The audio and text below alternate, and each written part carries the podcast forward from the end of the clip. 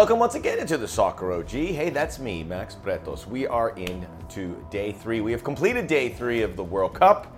Things are happening, including the, in my estimation, I really don't think you can say arguably the biggest upset in World Cup history. As we uh, we got up early, very early.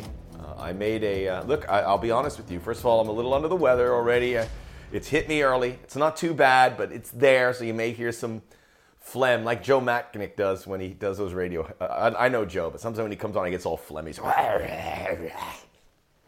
I might sound a little bit like that. So far be it from me to uh, be judgmental on that front. But alarm went off. Pacific time zone. It was 2:20. So I was like, all right, you're gonna you're gonna get up, and then uh, you'll miss the first half. I think that's fair. You get up at three. If you have to watch the first half, which I ripped through a little bit, you can watch afterwards. And then it's like these uh, incremental one-hour naps we're all doing that, right? Between games. So I, I, the smartest move I ever did. I got up, saw the very end of the first half, and then got into the second half, and Saudi Arabia made incredible history, and it was awesome to watch it. It was awesome because it's not supposed to look like that. So we will discuss that. We will uh, recap everything that happened on the what day? What day is it? Tuesday? It's Monday and we will spin it ahead to Wednesday. It's Tuesday. It's Tuesday. So uh, we have had half the field. We have had four games today. Four games. Three, so eight games, 16 teams. So we have eight more games, and the other 16 teams coming up over the next two days. Again, this is a sprint through the group stages. This is a compressed World Cup tournament. Normally they would have three games, but they have four. Three games is the right total. Although I watched four today, and I think I could have slipped in a five, a fifth. True story. True story. A reminder to check out all my social media handles. There they are Max Bretos Sports on Twitter, M Bretos there on Instagram, Max Bretos on uh, TikTok, and here uh, uh, Max Bretos as well on YouTube. Uh, my manager Leland said we have gotten since the beginning of the month 5 million interactions on Twitter. So my Twitter game is red hot. So check it out. We will uh, get it going. This was uh, obviously uh, Ronaldo's trying to take all the uh, news during the World Cup, right? So Messi was the story, and Ronaldo comes in as he mutually agreed to part ways with his contract, terminated his contract with Manchester United. So he's a free agent. That's going to be exciting. And then the news comes that the Glazers are looking to sell Manchester United. So uh, chill out. That news can wait. We're watching the World Cup. Hello. Let's get it going. So let's get into these games because we have a lot of ground to cover as we always do. Uh, the Soccer OG World Cup Daily available in audio format where all podcasts are available. Check us out here. Uh, some of the episodes are a little dated, but you still get some great information there here under my YouTube under Max Bretos. Like and subscribe. Let's go. Early morning. Argentina, Saudi Arabia, Argentina. Everyone loves them, and why not? They had been unbeaten in 36 straight games, and I was explaining to you how it all worked. And Saudi Arabia and their incredible James Bond looking manager, Hervé Renard, who is a bit of a mercenary, and I say that with the highest praise, did some tactics. He held, he got the team to press, which seems like madness. If you're Saudi Arabia, you want everyone to sit back and you pack the back so no one can beat you from behind. They did the opposite. They pressed high, and their back line was almost at midfield. So you have all this space behind you, which teams normally exploit. But it messed up with Argentina. They didn't have any space. They didn't know what to do specifically in that second half. There was some VAR, the penalty for Argentina controversial. They didn't get a one on a really bad challenge, which probably was a penalty. We got to take the, the refereeing with a grain of salt. I did want to say something about the officiating that it is a ver- it is a edict that FIFA is telling everyone to has confirmed the new direction to ensure that all unnatural lost time is added on at the end of each half, whatever that is. But any little stop here, they're stopping the clock. And I got to say, hello, if you are we are in a sport where we have these lines that can determine if a toenail is offside and we have all this high tech stuff, and we're still counting it on a clock. On we've had 14 minutes stoppage time, 10 minutes stop. You can't keep us in the dark with this. This is really insane. Why can't we know how much how much time is left in this game? What's the big secret? It's high tech, high tech, and then oh, I got a, I got a wristwatch. Oh, we, I'm gonna add a minute. What? It's insane. Stop the clock. If there's a stoppage, stop the clock. We've got to get to that. So, getting back to Saudi Arabia, they had the high line, and Argentina was uh, all out of sorts. Second half, 48th minute, Saleh Al Shehri scored the goal. Uh, Dibu Martinez should have done better there, an Argentine goal. Salem Al-Dawsari scored five minutes later, fantastic strike. And really, you felt at that point Saudi Arabia wasn't going to let this go. They were uh, energized, they were full blooded in their tackles, full commitment making these tackles. Argentina were getting emotional. They saw it was lost. Rodrigo de Paul looked like he was about to start crying. It was unbelievable how well that tactic worked. And it really is revolutionary because when you have these big underdogs, they're always going to park the bus, for lack of a better expression. But now you have an option. Saudi Arabia showed you the blueprint. You can play these high profile teams and you can mess with them. That's what Saudi Arabia did. If you have a group of guys that are on board, and uh, Lionel Scaloni, who again I was singing his praises, he had a shocker. He had a shocker. And now Argentina are at the bottom of Group C. They play Mexico next. I think I don't think they're going to win this World Cup. They may get out of this group, but what I saw there, Argentina are not going to make it. This was the biggest surprise in the history of the World Cup for me. I tweeted that. People are going, "Whoa, whoa, Senegal over France, uh, Cameroon over Argentina." I go, "No." Cameroon and Senegal made the quarterfinal. Senegal almost made the semifinal. This Saudi team is not making a quarterfinal. But fantastic results. Uh, 35 to 2 for Saudi Arabia. So if you bet $10, you win what? 200, 225, 230 bucks. Very good. Next game, another big disappointment uh, from the European perspective, or from the, the heavyweight perspective Denmark and Tunisia. We talked about the African teams, and Tunisia were, were fa- they're fantastic. Defensively, so rock solid. They had a chance to win this game. Uh, a really nice save there by Kasper uh, Schmeichel who did a, a, starfish save like his dad used to do, denying Ismail Jebali. Uh, Tunisia uh, really had Denmark out of sorts, no cutting edge to them. And when you looked at it, and I picked Denmark to make a final here. My final is Spain versus Denmark. I have them beating France, who we'll talk about in a second. It's hard to put anyone above France the way they looked in their game. Denmark didn't get shots, actually, more shots for Tunisia. Kasper Dolberg and Andreas Skov Olsen, not the sexiest pairing up top. Mikkel Damsgaard, I think the winger gives a little more pop. I'd love to see Martin Braithwaite. And the Danes will probably get better. Christian Eriksen, good service. Denmark didn't do anything with it. Did not do anything. And Denmark usually, uh, well, they got a slow start in the Euros for obvious reasons. We don't want to drudge that up again. Uh, but they bounced back. So maybe there's something there the, uh, the nothing threatening from Denmark from the midfield up. It was really disappointing. Not obviously as disappointing as Argentina, but disappointing. And now Tunisia, it's good for the competition. They have some hope. You want teams to have hope going into the second and a third match days. The uh, we got to see Hannibal. Remember Hannibal from uh, Tunisia with his incredible hair? Fantastic to see. Uh, a guy like that. And we like the North Africans. There was almost a late penalty. Handling of the ball by one of the Tunisian defenders. VAR looked at it, didn't give it to Denmark. Probably this scoreless game was the right result. And now Denmark France coming up. We are it's it's unbelievable. It's this the Saudi and this Tunisian result just showed because you have an Asian team do well, an African team do, do well. That's good for the competition. We don't want all the European teams to sail on. We've seen some pretty flawed European teams with Wales, uh, Poland, we're about to talk, and Denmark here. Uh, we'll see. Mexico. Let's go uh, back to Group C, taking on the Poles. Everyone wanted to take advantage of the Argentina loss, and even Tata Martino, the manager, mentioned it before and after the game. He says there's pressure we have to go and win. And Mexico were much better than Poland. Poland didn't really want to play a lot.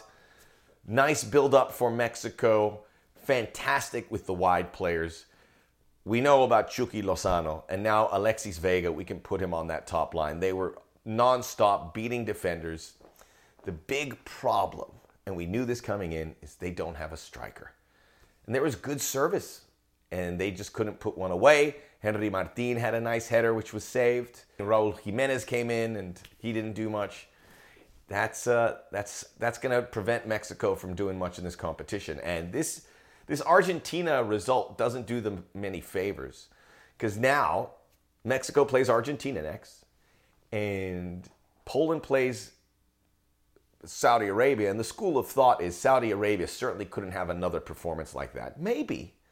The school of thought is Poland will probably get a team. Remember, not a lot of time between games. We're talking Tuesday to Saturday. That they can catch a team uh, like Saudi Arabia who are still on this high. And they must be sky high but we can't underestimate the Saudis. The reason we can underestimate them because they didn't do anything like this. That's why it's such a huge surprise. They didn't do anything like this in the buildup. This came out of nowhere. So Mexico have a, stri- uh, a striker problem, and uh, Raul Jimenez played about 10 minutes. Then there was a big moment in this game. Memo Ochoa, there was a VAR review on a challenge by Hector Moreno. I didn't. I guess it's a penalty if the referee saw it for the VAR to get involved and tell the referee to reverse it. That I'm not crazy about, but it is what it is. And Memo Ochoa, who has been called up into his fifth World Cup, facing Robert Lewandowski. That's such a great moment for the World Cup right there. Robert Lewandowski, who is the most uh, prolific goal scorer in Europe the last few years, has never scored a goal in the World Cup, just hit it poorly. Memo Ochoa makes the save. And he, Memo Ochoa has another incredible moment in a World Cup. Remember 2014 uh, certainly in 2018 against Germany, 2014 against Brazil, where he made double digit saves. So the argument now is is Memo Ochoa the best goalkeeper Mexico's ever had? Hard to argue that.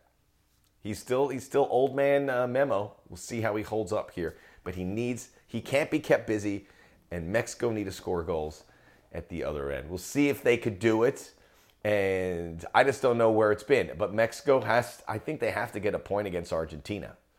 Do you see the same Argentina? I think it's possible.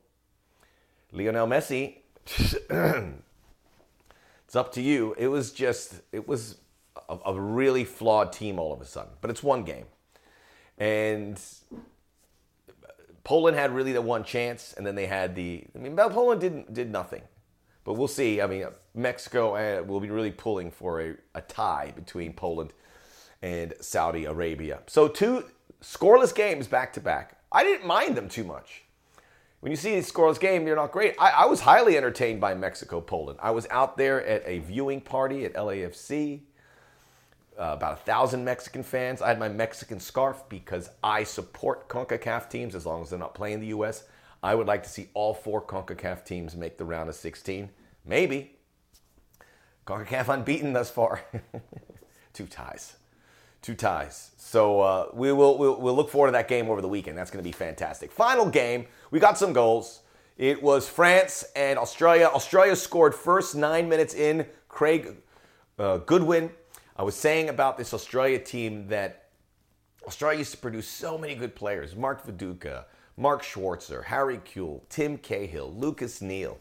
They had a great team. And in 2006, they were up a man on Italy in that World Cup, and Italy won that World Cup. Should have knocked them out. Australia keeps making World Cups, physical, organized. They had the lead. But then after that moment, the French turned it on. It was right there with England for the best performance we have seen in this World Cup thus far. Right after the Australian goal, Lucas Hernandez came out on a non contact injury. His brother, Theo Hernandez, came in to replace him. He was fantastic. Olivier Giroud becoming, I think, the top scorer in French international history, which a lot of French people didn't want for some reason because they he's not a big of a name, but he scored twice. And Kylian Mbappe, uh, by the way, Giroud gets plus 800 for scoring two goals in the opener. So that was a good money bet. But who would have dared pick Giroud to score twice? I had my uh, Valencia pick. I'm waiting for more some more gambling. We'll, we'll hold on that for a moment. But France started to churn despite all the injuries, we talked about it on the show yesterday, and Karim Benzema and Paul Pogba. As long as they have Kylian Mbappe, they are a threat to win this whole thing. And he was so good again, magnificent the way he stretches things out, impossible to defend.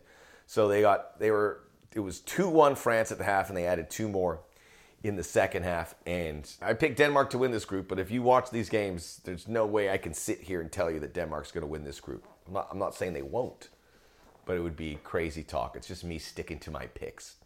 So there you go, groups C and D. Coming up on Wednesday, it's groups E and F. Fantastic games. Join me here in a moment on the Soccer OG World Cup Daily. We will preview those where all podcasts are available. Under my name, Max Bretos on YouTube. It's a simulcast. We'll be right back.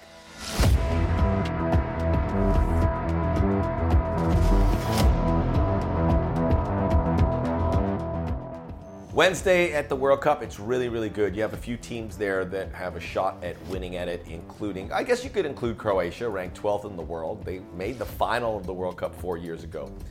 Incredible when you think it's a, a, pop, a country just under 4 million people, what Croatia's been able to do, not just in soccer, but in other sports, in basketball and water polo. They are, I know water polo.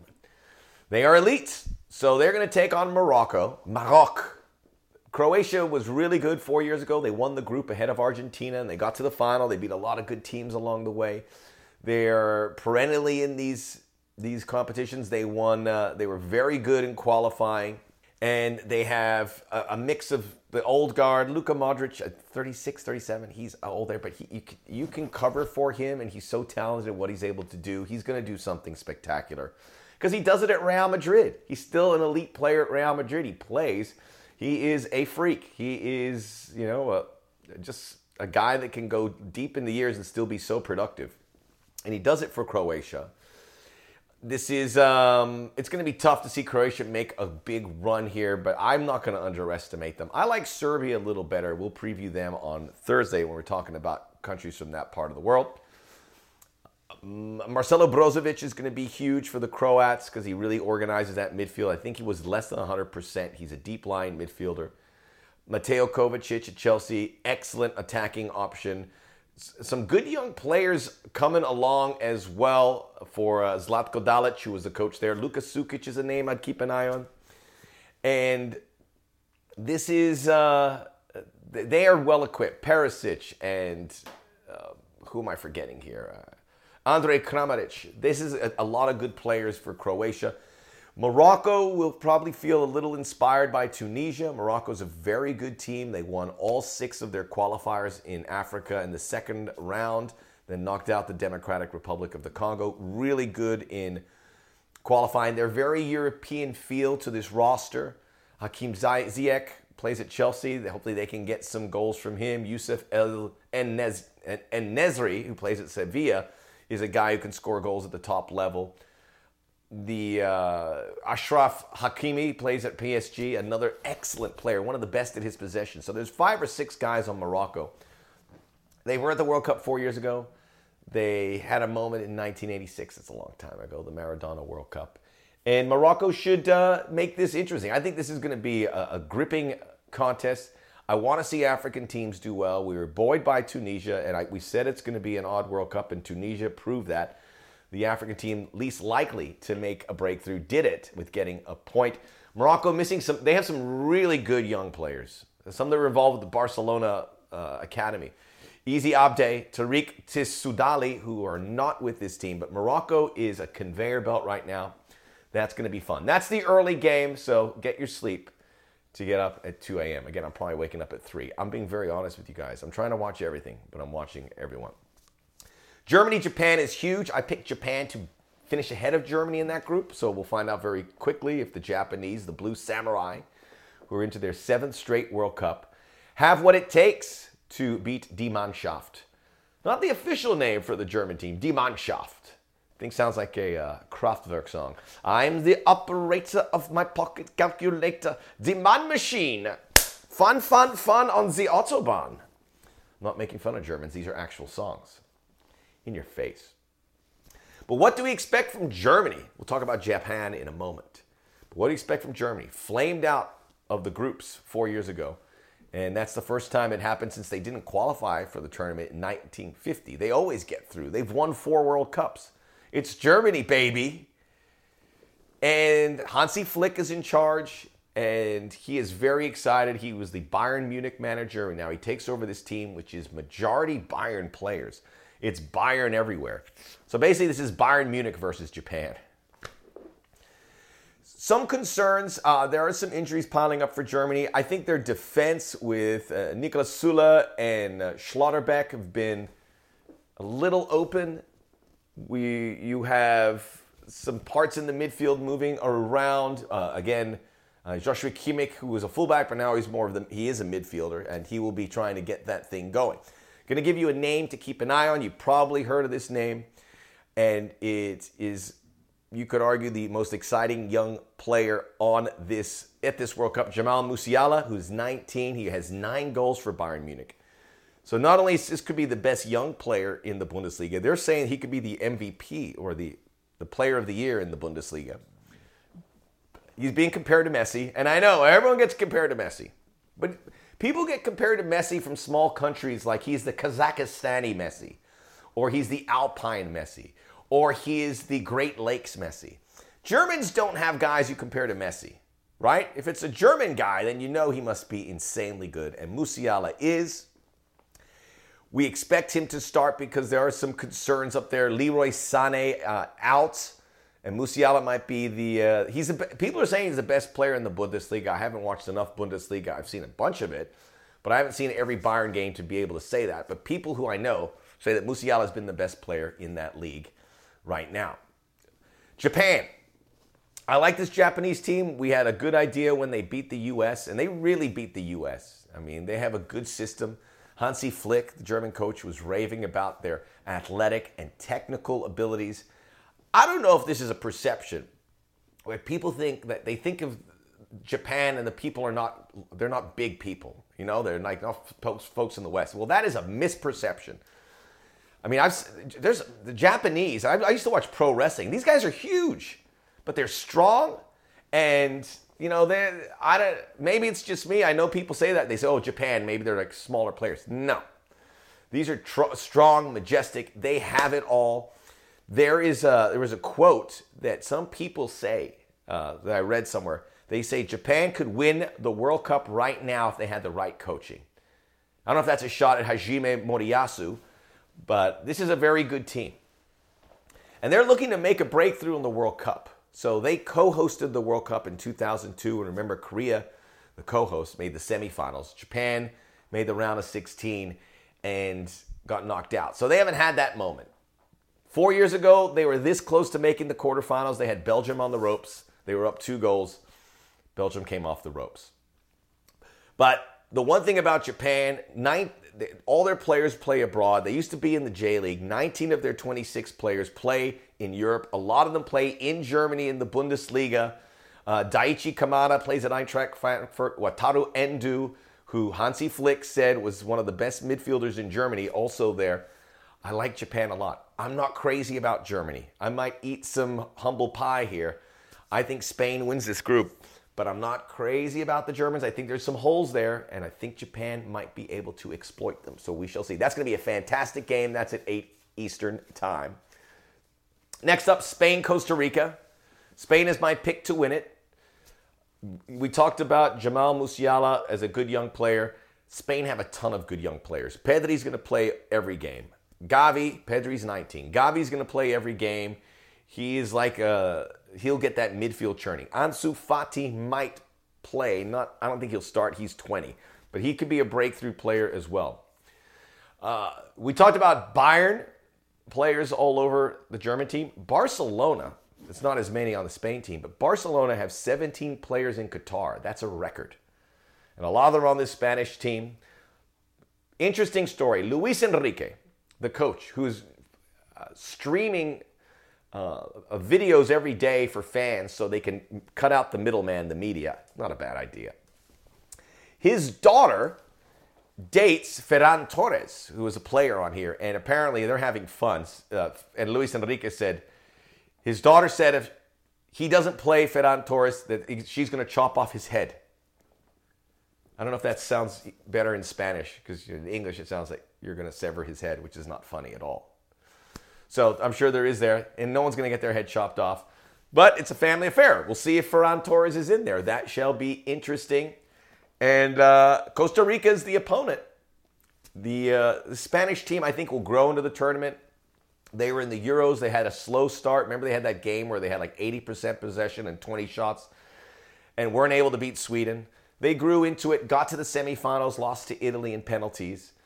They, uh, they've just been really good at producing good players. Luis Enrique is going to play out of the back. Unai Simon is an interesting choice, the goalkeeper, because he's got good feet. That's why David De Gea isn't there. Fun team to watch. Spain are going to possess you to death. That's what they do. Costa Rica is going to let them possess. Costa Rica has very little chance to get out of this group. I think they will do well in these three games. I don't think they'll get blown out. Costa Rica made the quarterfinals in 2014. Four years ago, they were competitive, even though they didn't win a game or they tied. I think the Swiss. Um, they got Keylor Navas, who's still one of the best goalkeepers in this tournament. I'm excited to see what Costa Rica can do. They are a fearless bunch. They have had great World Cup moments. You go back to 1990, they made the knockouts. And uh, the Ticos were so buried in qualifying. They were, I believe they won one game in their first seven CONCACAF World Cup qualifying. They were DOA. Then they picked up the pace, finished fourth, beat the U.S. at the end, and then qualified for the playoff, beat New Zealand, made the World Cup. As a result, CONCACAF has as many teams in the World Cup as South America. So Costa Rica are no joke. Underestimate them at your own peril. Final game, another CONCACAF team, the nightcap. Belgium, the number two team in the world, versus Canada, ranked 41st. This is a great matchup for uh, Canada. It really is. Canada likes to play. They have incredible attacking options. Alfonso Davies, we don't know if he's going to play. If he comes out in that starting 11, Canadian fans can get really excited. And I love what he tweeted before the World Cup. Davies says, uh, a kid born in a refugee camp wasn't supposed to make it, but here we are going to the World Cup. Don't let don't let anyone know or tell you that your dreams are unrealistic. Keep dreaming, keep achieving. And this is part of the uh, the immigrant story of Canada. Jonathan David and Ismail Kone from immigrant families now representing the country. I'm worried about Canada with Davies. Stephen Eustáquio, suppose he's not 100% fit. He's been great with Porto playing in the Champions League. Milan Borjan, the goalkeeper, not 100% fit either. They really need him because they're playing Belgium. Remember, Maxime Crépeau at LAFC broke his leg in the MLS Cup, so Dayne St. Clair might be in for a stunning call in to the national team. This is their first World Cup in 36 years. We're pulling for the uh, CONCACAF teams. If they don't have Davies, Eustáquio, and Borjan, they're not going to get a result here. They're going to lose to Belgium. If they have two or three of those guys, now we're in business. If they have all three, I think we see a, a, another shock result here because Canada uh, gets after it. And we mentioned David, who's an elite scorer, the Tajon Buchanan, Cyle Larin playing for Club Bruges in the Champions League. They played Uruguay and lost in a friendly. And if you looked at the stats, Canada dominated that game, but they lost. So they got to be careful. And here we are with Belgium, the golden generation. And everyone says this may be their last show at it, so they've got to make it count.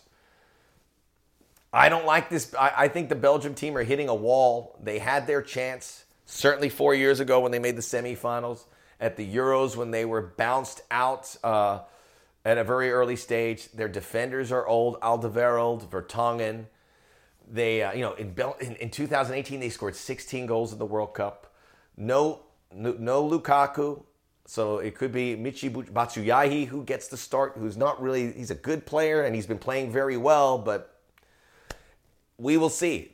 Uh, Kevin De Bruyne is another one. There's so much talent on Belgium. It's just, are they coming to the end of that cycle? I think they are. This is going to be a, I'm not calling a Canada win, but this is going to be hot blooded affair as well.